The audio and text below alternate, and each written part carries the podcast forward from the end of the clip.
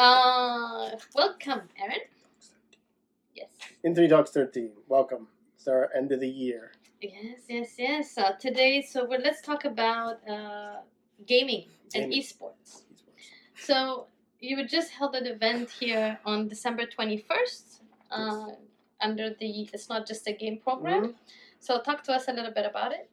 So we held, uh, I guess we called it our second annual gaming and holiday event, um, which was a Smash Brothers tournament and a free play tournament, just a bunch of other games. We had some old retro games, we had some fighting games. But the idea really, once again, is start to build a community around gaming, have some folks come out, entertain themselves. We had trivia contests and, and a raffle.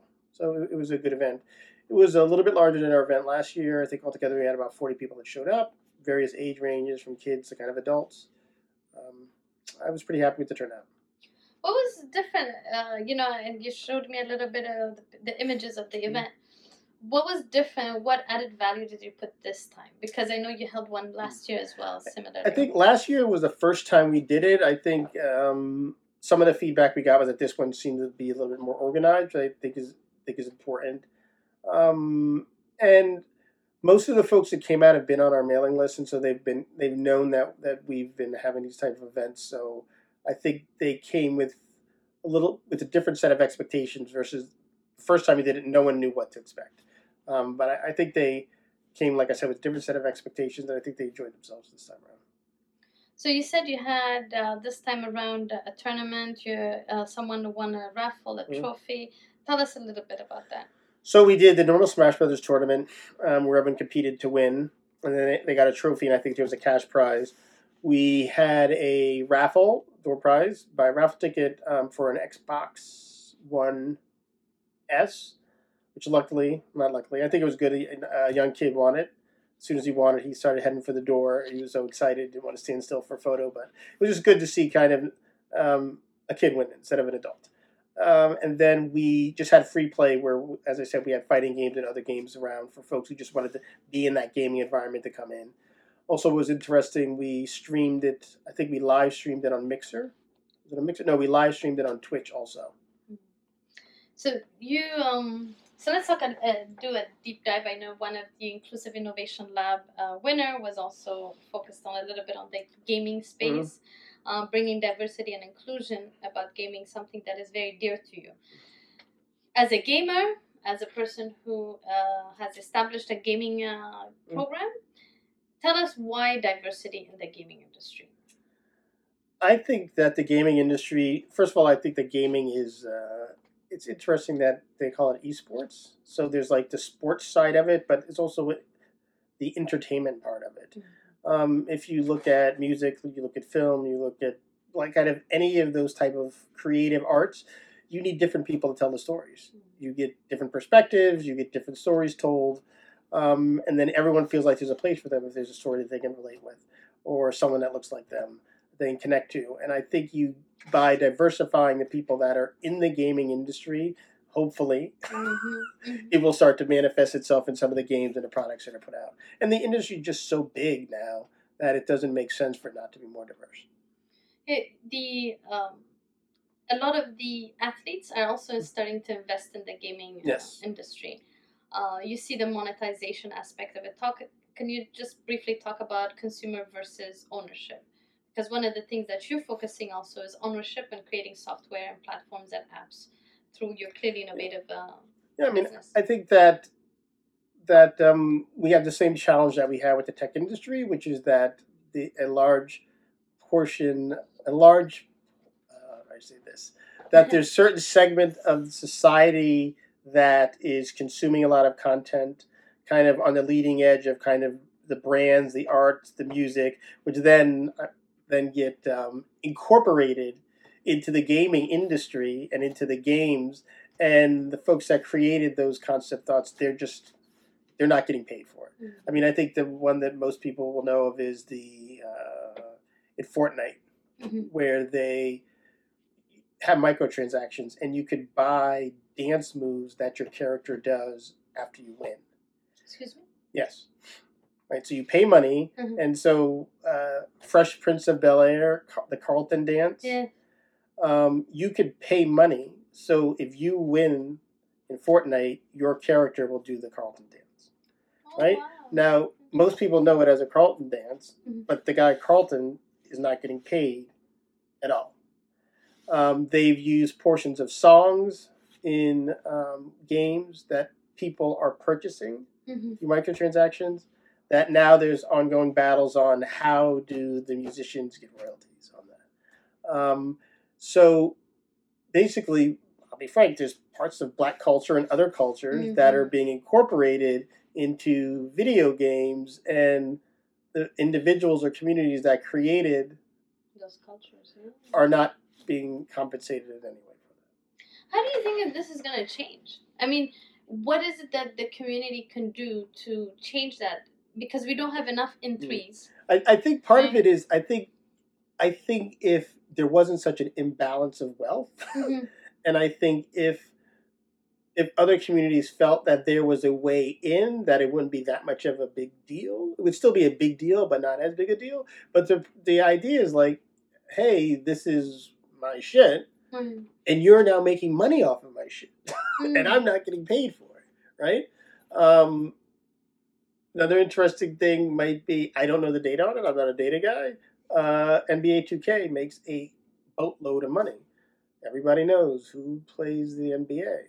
Mm. Mostly people of color, Mm. right? I suspect if you took a deep dive in the numbers of people of color that are involved with the making of the game, the marketing of the game, the promotion of the game, um, it probably doesn't reflect, Mm. you know, very well for you know people of color. Um,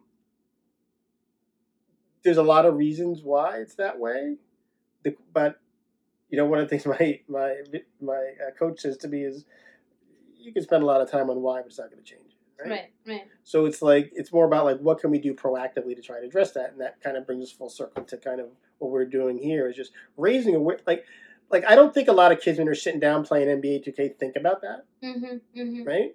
They're just like, not. hey, I'm enjoying this game, I'm having fun, I love it. You know, I Mhm. would go out every single year religiously and pay 56 bucks or almost 60 dollars for the game, and all that's really changing are statistics Mm-hmm. on the players that you're playing with, and maybe the some minor graphic upgrades, just like recurring revenue every year that these companies are making off of you. Um,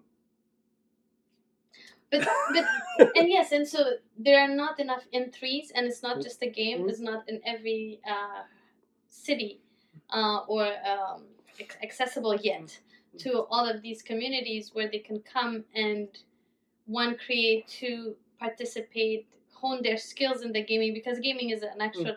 but uh, even skill. more than that, I mean, because a lot of people will say, "Well, we're not there yet. We're not there yet." A lot of it just starts with being informed, Mhm.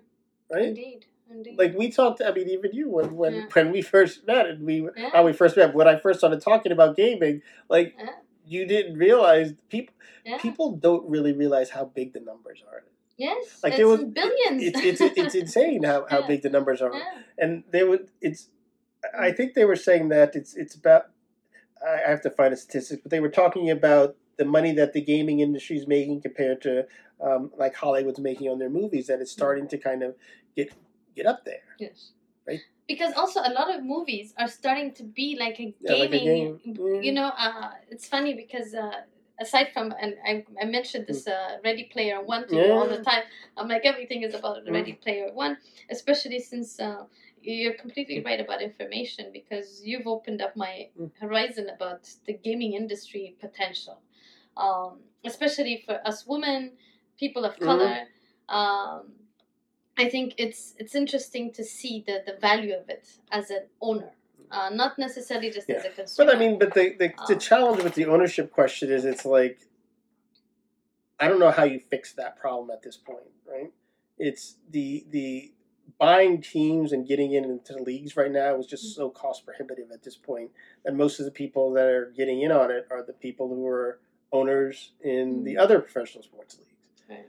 um, so it'll be interesting to see how they address that problem. I mean, you touched on the on the woman problem. I think the woman problem is just horribly offensive. I Mm. mean, the you just hear about women who are either leaving the industry or have stopped playing or just want to walk away from it completely because just all the harassment that they're getting.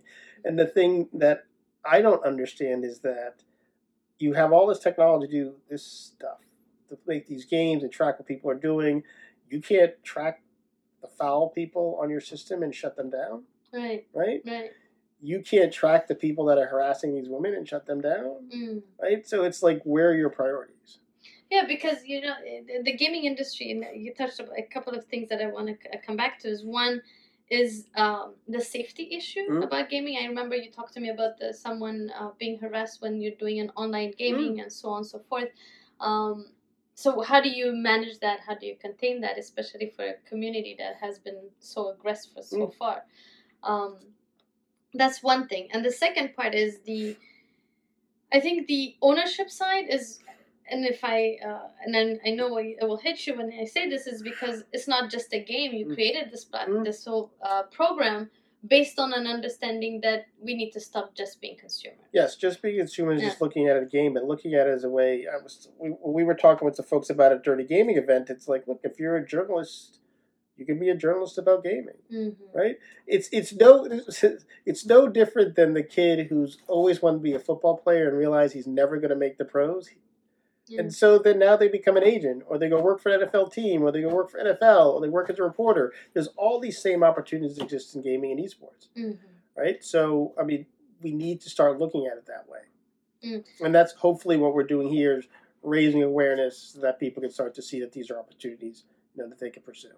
Yeah, because there is the um, so just as as we're kind of wrapping up, perhaps to just do for someone who hasn't. I just remember Nintendo Mm. back in the. I won't say my age, so a Mm. while back when it came out the first iteration, and there's the Atari and Mm. so on. So can can you give us a quick chronological type of growth of the gaming industry in terms of the um, the guy, the young kid who won Xbox, for instance? Yeah, I mean, so right? we could we could just talk about the numbers, right? Mhm. So, uh, I think at the last Fortnite competition, a 16 year old kid won a million dollars for playing Fortnite. Mm. The just the game itself is make I think they said it made over a billion dollars last year. Um, and this is just one game, Mm. just one game that's making this kind of money. the The prices of consoles now are, I think, to talk about next year when Sony and Microsoft come out with their new ones, it'll be between four and five hundred dollars for a console at home. Wow. Um, they're starting to investigate streaming now, so that you don't need a console anymore. You can stream games directly to your phone or any device to play video games with the same latency as if you're playing on your own console. Um, and I'm just based on the information I have in the United States. Like in Asia, Mm. the Asian companies, game, mobile gaming is is insane. It like hasn't even caught on here the same way that it's caught on in, in the Asian countries. And once it comes over here, it's, it's going to be even more insane. I read a company just got I think about 25 million to start creating software and a, a mobile gaming league.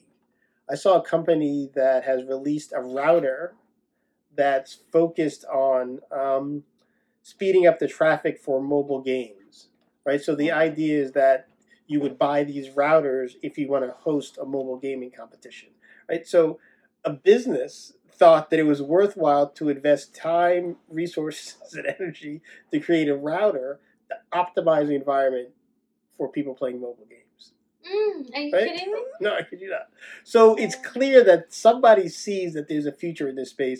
I actually just saw. I was looking at um, CES, CTA. What is it? Yeah. What's the the consumer technology, the big event Oh, that they do association, yeah. they, that they're doing in um, next week? yeah. There's like a whole tract on video games and esports. Yes. Oh, interesting. Yes. Oh, interesting. right? So that's where it's gotten to. And the frightening thing is, I Mhm. suspect if you go and you walk in the room and look around who's sitting in these sessions, it's probably not a very diverse crowd. Indeed, indeed. And the way Um, you're writing is like you didn't even know that they had that track in. No, right? absolutely not. But it's a good way where you you can go and speak. So we're gonna Right. do a follow up on But, that uh, just on the But yeah, I mean, I found it, Mm. and and what was Yeah. interesting was what they were talking about. What if you look at what most of the panels was about, how do you market to that audience, right? You know, how do you use, how do you incorporate video game and esports into your business or into your marketing strategy, to your product placement? So people realizing now, at the end of the day, there's a bunch of eyeballs staring at these screens, playing these Mhm. games. How can I monetize them better? Which just means it's more money for the video game companies. Mhm. The same way that they do product placement in TVs and movies, Yes. Yes, it's the same thing. I remember back in the days, uh, in the days meaning a few years ago, a friend of mine was launching a business uh, called the gamification platform for marketers. And now, when you're saying this, it just it just dawned on me that he was way ahead Yeah, of the curve in terms of your gami- the gamification of everything that we Mhm. do. Is is is it right? Yeah. Um, but then you talked about also the expense Mm-hmm. related to it. Uh, how can a, a, household income of less than 50 grand be able to spend f- $500,000 on a new console? And how much are the games?